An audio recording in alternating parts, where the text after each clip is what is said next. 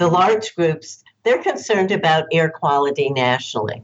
And if air quality has been improved nationally, they believe they've had a win. But you see, for those of us living in neighborhoods, if the air quality has not improved, in fact, gotten worse, then you don't see that as an air quality victory.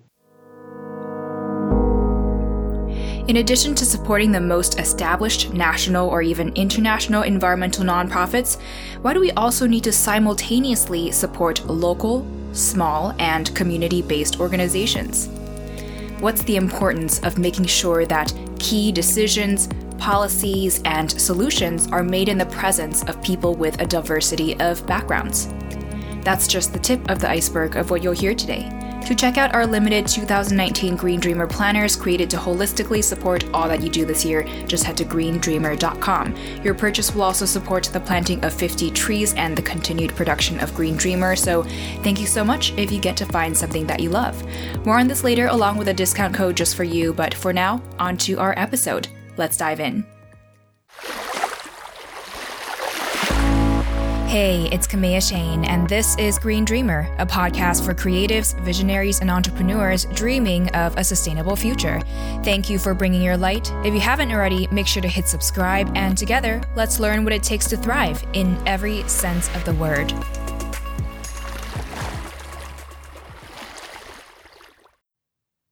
Our guest today is the co founder and executive director of the nonprofit We Act for Environmental Justice. She's got a long history of successfully combining grassroots organizing, environmental advocacy, and environmental health community based participatory research to become a national leader in advancing environmental policy and the perspective of environmental justice in urban communities. Something that really baffles me is the fact that even in a wealthy country like the United States, people still lack our basic fundamental needs for clean water, clean air, and access to healthy homes and food sources. So I was really eager to learn from our guests' expertise because their work largely focuses on ensuring that the right to a clean, healthy, and sustainable environment extends to everybody. Green Dreamer starting off with what inspired her passion for the environment. Here's Peggy Shepard. So, what sparked my um, my inspiration to work on environmental issues was when I ran for Democratic district leader in West Harlem, and in organizing and doing outreach to volunteers, I realized that a sewage treatment plant was about to go online, and residents and potential volunteers asked if I was going to help get people jobs at the plant. We quickly began to, when I say we, um, district leaders run uh, as a male and female, and so my male partner, Chuck Sutton, we decided to work on getting people hired at the plant, and we had 30 people hired. But once the plant began operating, we realized that there were emissions from the plant that were making people sick. So we mm-hmm. began an eight year organizing campaign to hold the city accountable for fixing the plant. We uh, ended up suing the city and getting a $1.1 million environmental benefits fund for West Harlem, and the mayor committed $55 million to fix what was a brand new plant. So, this really hit close to home for you. It was something that you personally were impacted by as well, and your community. Absolutely. You know, I lived in the neighborhood. Uh, the, the smells and emissions from the plant uh, could be realized all across the community.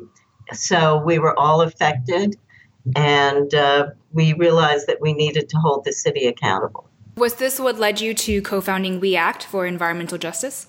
Absolutely. So we were doing a lot of this organizing work out of my West Harlem Independent Democratic Club. And of course, I realized that, you know, that wasn't really the appropriate entity, that everybody might not be interested in, in broader environmental issues, and that I didn't want to mix it with um, the politics of a Democratic club. So we decided that we should file a lawsuit against the Metropolitan Transit Authority because once you understand environmental issues and exposures, it opens your eyes to other kinds of polluting facilities in the community. Mm-hmm. So we began to realize that uptown neighborhoods housed over one third of the largest diesel bus fleet in the country. And so we filed a lawsuit against the MTA to um, that was about to build a new bus depot in West Harlem. So that would have meant out of the six depots in Manhattan, five were all uptown in our neighborhoods. And of course, diesel fumes exacerbate asthma and other kinds of cardiac conditions. And of course, we were also beginning to experience one of the highest asthma rates in the country. And in these instances where you were really able to uh, help drive meaningful change in terms of policy, what did that take? We had monthly meetings of about 100 people. Um, again, this sewage treatment plant was in the Hudson River across the street from Riverside Drive, which has large apartments. Many of those apartment buildings were going co op at the time. And so this was right across the street from people's homes. They were very um, impacted. And so it meant holding monthly accountability meetings with the city. It meant training community residents on the, the science of air quality and environmental exposures, helping them understand and uh, getting the Mayor Dinkins, um, who came in after Koch, getting Mayor Dinkins to fund a study um, on the operations of the plant so that we really understood what was going on with the plant and what it needed to operate at its best. And again, um, really training community residents. We also realized that um, to gain media attention, that we needed to develop some direct action. So on Martin Luther King Day in 1988, we accessed the uh, West Side Highway, which is the main highway on the west side of Manhattan that almost everybody who lives in New York City at some point takes. Um, we access the highway at 7 a.m. during rush hour and stop traffic to really gain attention uh, to the issue. Seven of us got arrested. We were called the Sewage Seven.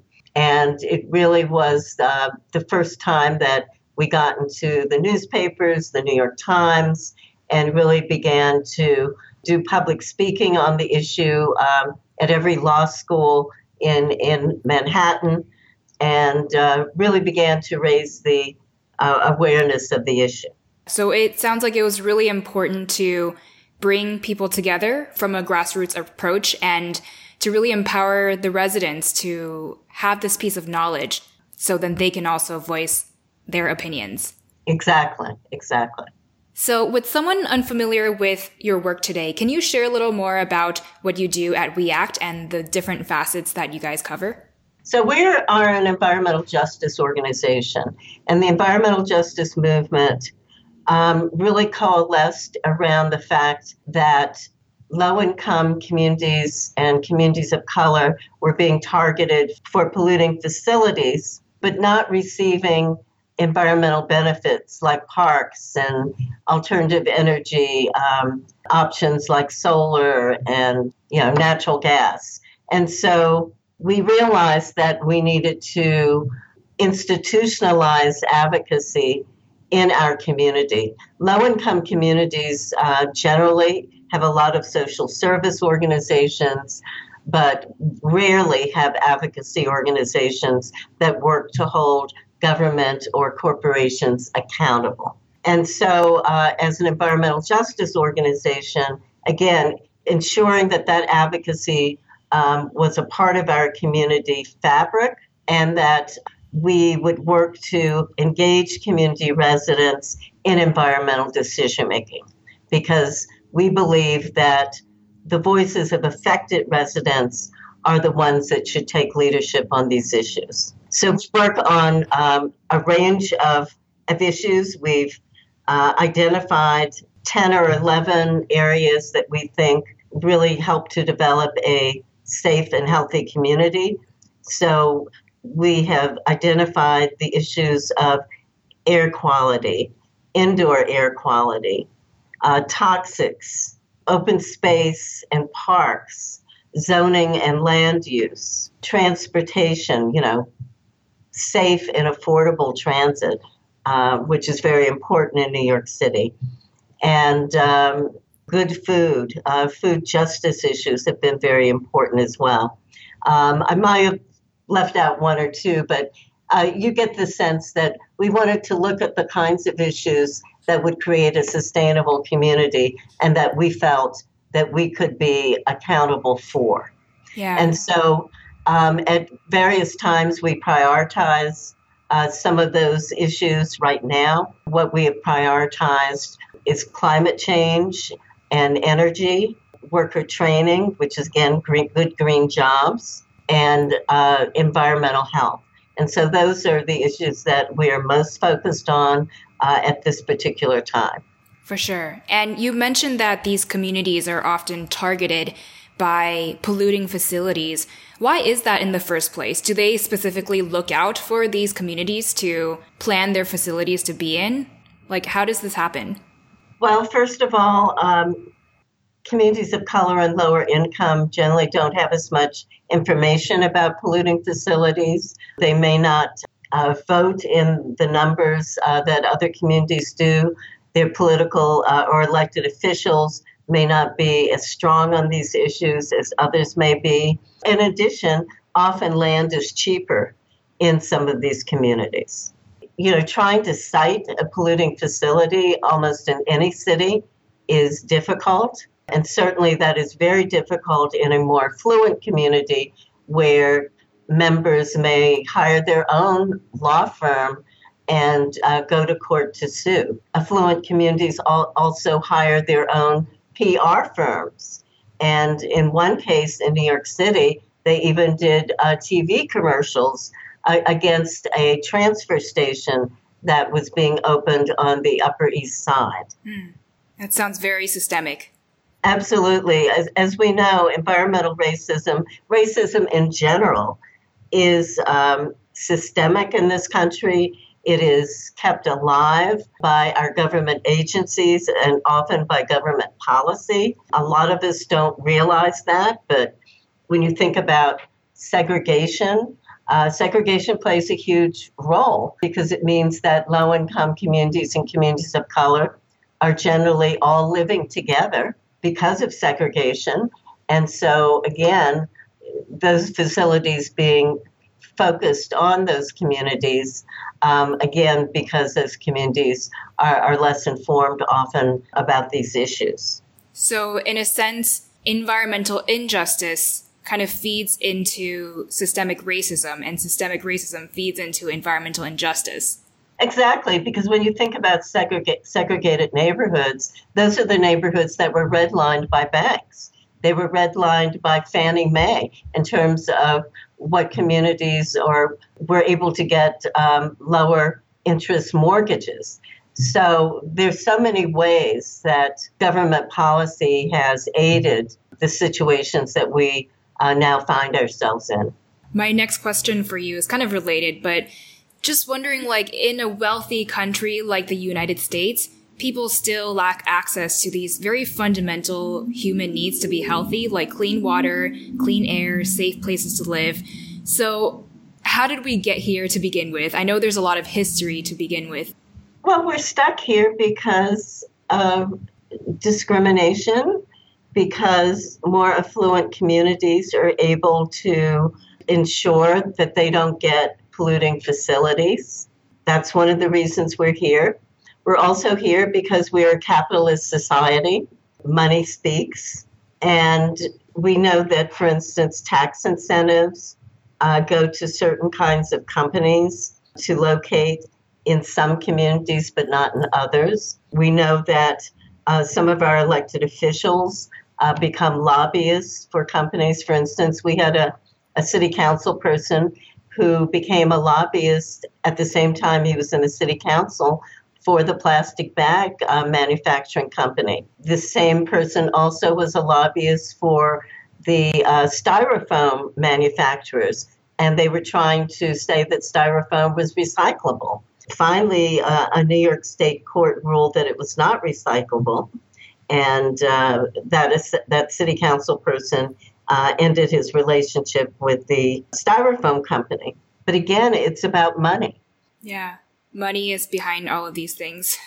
Uh, money is behind a lot of it, but also when we look at sustainability today uh, in the Trump administration and at the EPA, so many of the regulations that we have fought for over the last 30 years have just been rolled back in less than six months. Why have those things been rolled back? Because corporations do not want to pay extra money to clean up their contamination or to put in stronger controls on their emissions. That's about money. So, how can people overpower that? Because at the end of the day, it's about people. Well, I think we're all asking ourselves that right now. We have not been able to overpower and stop the rollbacks. So we now, um, they're rolling back the methane standard, the mercury standard. They're allowing coal ash to be uh, deposited in uh, waterways in Appalachia. And we're all working to try to stop that through comments, through lawsuits, but we are not 100% successful in that, especially now that we have courts that are being um, loaded with very conservative, anti environmental um, judges. Do you think ultimately money is the biggest roadblock today to ensuring that people can get their fundamental needs to a healthy environment? Absolutely, it is about money. It's also about the quality and substance of the people who are appointed to provide leadership to our government agencies. As we can currently see, more than half of, of the uh, secretaries of our federal agencies have some sort of corruption indictment. That says a lot right there. Obviously, environmental injustice is very systemic. What do you think has been one of the most positively impactful projects that uh, you guys have done at We Act that's been able to help drive some sort of systemic change? Well, some years ago, we organized 400 residents to develop um, their vision for waterfront access because uh, Mayor Bloomberg was investing heavily in waterfront parks downtown. Mm-hmm. And we had a parking lot on our waterfront. And so we organized residents, we developed a vision, we got elected officials to support that vision, and we got the city to hold off on um, letting in a request for proposals for a hotel on our waterfront. And um, we were able to uh, get the city to build a waterfront park, which uh, opened several years ago and is a wonderful resource. That's a very, very tangible project that we can uh, that we can point to. In addition, we had a 24-hour marine transfer station where hundreds of of garbage trucks would uh, come through our community and dump garbage on a barge to be um, hauled out for, for further transport, probably to other communities. And uh, we were able to get the city to keep ours closed. And so that meant that a transfer station had to open on the Upper East Side, which caused the Upper East Siders to file lawsuits, develop TV commercials in order to stop that, but they were not able to to stop that project and it is moving forward and the transfer station is almost complete. Well, it sounds like within this field of environmental justice, it's really one fight after another. And um, I know it's a lot of work and a lot of hardship, a lot of challenges constantly. What is it that keeps you going personally? Well, I think it's um, it's unusual to have a position where you can have a vision and actually realize that vision. It's unusual to be able to provide leadership and support and resources to community residents who can then, um, you know, take that information and those resources and create change in their communities. You know, it's those kinds of outcomes that are the lifeblood for me. Yeah. So really seeing the constant uh, positive impact and the wins that you're making one after another. Absolutely. And, and just seeing, you know, we do things like we have an environmental health and leadership training program that's 10 weeks. And we generally have uh, somewhere between 25 and 30 community residents or members. We, we also have a membership. Uh, and we're training them in these issues so that they are really empowered and informed. And then we um, channel them into work groups around climate and energy or healthy homes to help drive policy uh, on those issues. Well, I think more and more sustainable living as a concept is becoming trendy, but also something that can feel exclusive and only accessible to people with certain privileges to begin with. So, in what ways do you think mainstream ideas and conversations around sustainability might be disregarding the role that privilege has to play in this? I think that very few people in this country really understand their privilege and how that privilege has really sidetracked other kinds of people.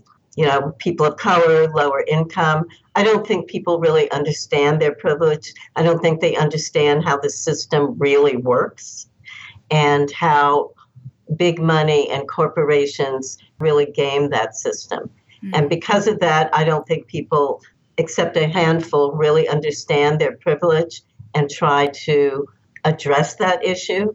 And what's at stake when we don't have the majority of the people understand how the system works and we leave out the voices and perspectives of uh, less privileged, marginalized communities? Um, our policies aren't as good. Let's just take um, the situation with Katrina in New Orleans. When the, the city government developed their evacuation plan in case of, you know, storm surge, they obviously did not have a diversity of people at those meetings because they did not realize that most poor people in New Orleans did not have a car to evacuate. They did not realize that most low income people did not have a credit card to go and stay at a hotel. You can't stay at a hotel without a credit card. These are, are issues that, you know, the average middle class person might not think much about. But this is, these issues did not go into the planning. And so you had what you ended up with was hundreds of thousands of people on rooftops trying to be saved and in shelters. So, again, if we're not listening to the voices of affected residents, we won't have policies that protect everyone. I feel like at a national and even global level, we're at a point where the people most impacted by environmental issues are often people with the least access or privilege or power. And then on the other hand, the people with the most power, privilege, and influence are often people who are most disconnected from these environmental issues.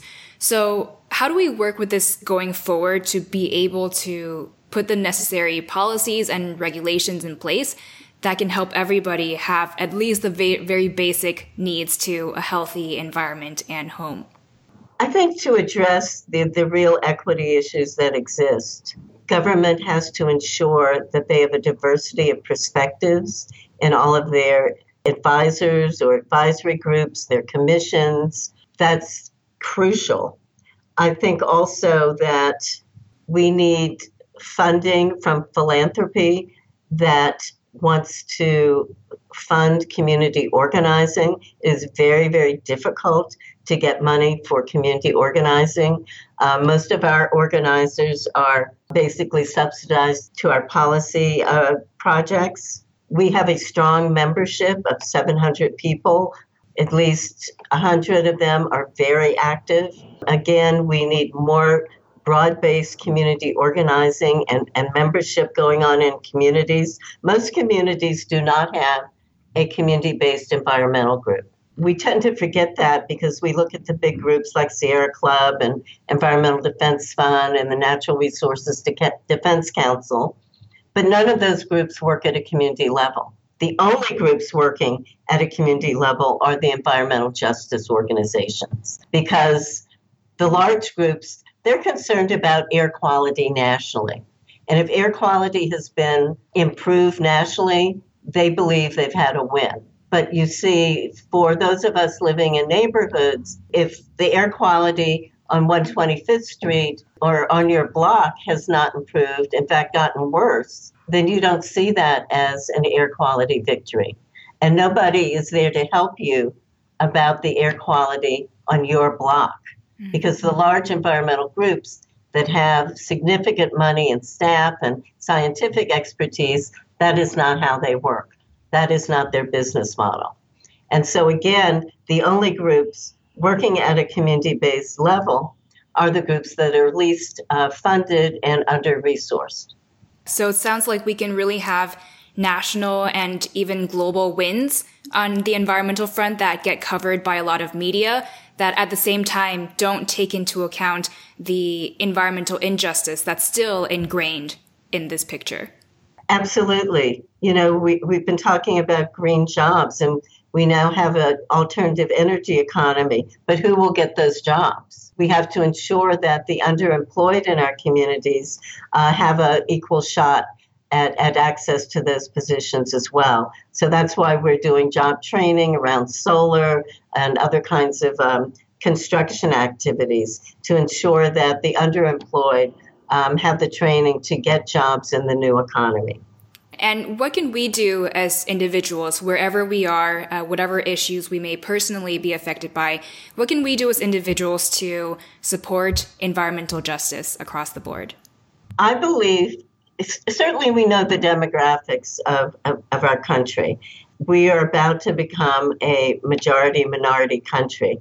If you go to a meeting around an important issue and there are no people of color there, you should speak up. You should let people know that that is not going to be an effective program or project or policy if all of the people who will be affected are not in the room helping to make that decision. Mm-hmm. I think we tolerate elitism. Um, we go to a meeting and there's an important issue and the meeting is all white and it never occurs to us that that just is incongruous and that that should not be happening but we don't speak up and so silence equals complicity mm-hmm. and i think that that's one thing that we could all do and, and be an advocate for. We've got to have a diversity of perspectives because it enriches all of our policies and it, it enriches our lives. Yeah, I think people also by nature are more comfortable with voices that just agree with them. And in order to help us really move forward, we need a diversity of voices that challenge what we may think to be true or what we, we might think to be helpful to people. Absolutely, but you know, it's not always that those voices will be confrontational ones. For instance, um, people of color poll higher on environment and climate than white people do. Yet, when there's a climate bill in Congress, there are no people of color there coming to talk to their elected officials because the large white groups believe they can do that on their own. So, a lot of times we're not winning on environmental issues because our elected officials look at it and say, oh, it's just those elite white folks. Um, you know, this doesn't really matter to everyone. When in fact, people of color are very enthusiastic about these issues, but they're never invited to be part of, of the decision making uh, or the advocacy around these issues. And again, we have more and more women and people of color uh, in elected office. And believe me, they want to hear from their constituents. They don't want to hear from a group of white folks from an elite environmental group. They want to know that people in their district think this is an important issue. And it was very interesting. Um, there was a point some years back when um, Congressman Rangel from Harlem was head of Ways and Means, which, you know, controls basically, you know, the money in Congress. And every white group was calling me to set up a meeting for them with Congressman Rangel. Well, my goodness, Congressman Rangel had been in office for at least 30 years. Why didn't they have their own relationship? Given all of the people of color we, we have in Congress, Why are they never considered environmental champions, even though the Black and Puerto Rican caucus have a 100% voting record on environment? Yet none of them are ever singled out as an environmental champion by large uh, green groups. Why is that? Hmm. Why is that? well, um, I, I, think it's because uh, people of color are given short shrift and they are not considered important until they are. Yeah. and they are controlling all the resources. And then everyone is scuttling around to figure out how to get access to that person who they've ignored for 20 years. Well, we greatly appreciate the work that you do at We Act, and we look forward to continually learning from you and supporting you. So, what's next for you that we can look forward to and support, and where can we follow you online? So, our website is www.weact.org. We are on, on Twitter and Facebook as well. And um, we're looking to scale up our Washington, D.C. office, even though federal policy has been. Um, it's been more of a resist paradigm in the last couple of years.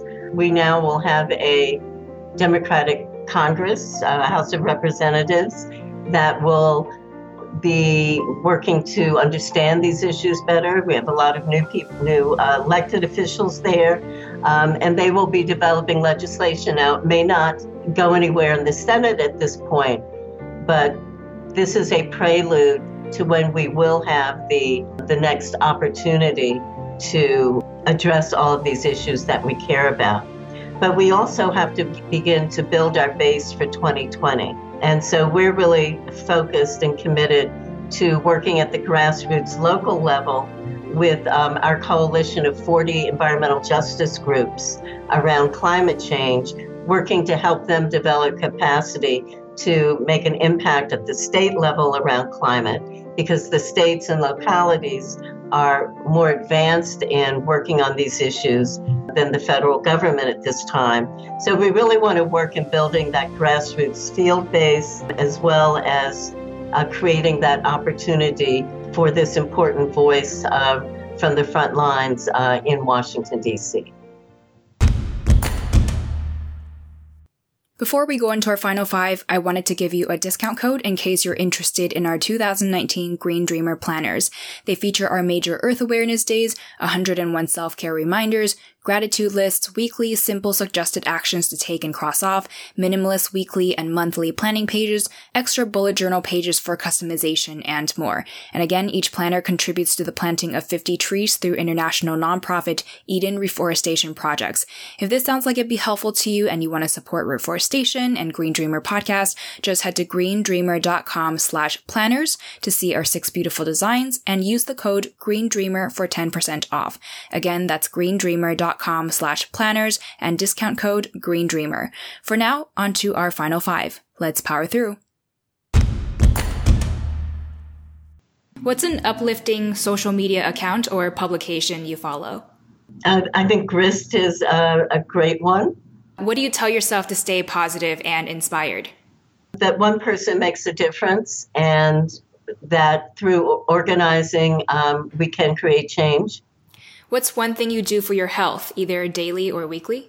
I take long, long hot showers where I have all kinds of new ideas and visions. Um, what's one thing you're working on right now to live more sustainably? I'm trying to go to bed earlier. what makes you most hopeful for our planet at the moment? I believe that the communities are the answer and that they will organize themselves and advocate for the change they need. And what final words of wisdom do you have for us as green dreamers? That each one of us can be a leader and that we need to really assess for ourselves where our interests are and really begin to take leadership. Everyone can be a leader. Everyone can be a leader and that includes you, Green Dreamer, wherever your expertise and passion lie, and wherever you can contribute your personal strengths and your unique voice, that's where we need you and your leadership. Thank you so much for tuning in. You can find the two tweetable takeaways from this interview as well as the full show notes with links and resources at greendreamer.com slash 105 for episode 105 You can reach me with feedback on how I can improve the show for you through the website's contact page, and you can find me on Instagram at Kamea Chayne and also on our new podcast account at Green Dreamer Podcast. I want to take a quick moment here to thank our reviewer of the week, Jean GHJKKK. They said this podcast has quickly become one of my absolute favorites. Not only is it super informative, but also positive and uplifting. The format is amazing, and Kamea asks wonderful questions and has a lovely spirit. Thank you for spreading good vibes. End quote. Well, thank you so much for sharing your kindness and good vibes with me. If you'd also like to support Green Dreamer by leaving a review of what you're enjoying, make sure to also leave your social media username, business name, or name of the passion project you're working on so I can potentially give you a shout out and we can check your workout. Finally, as we're wrapping up, just remember now more than ever, our planet needs your light to thrive. So if you haven't yet, hit subscribe and I will catch you later, Green Dreamer.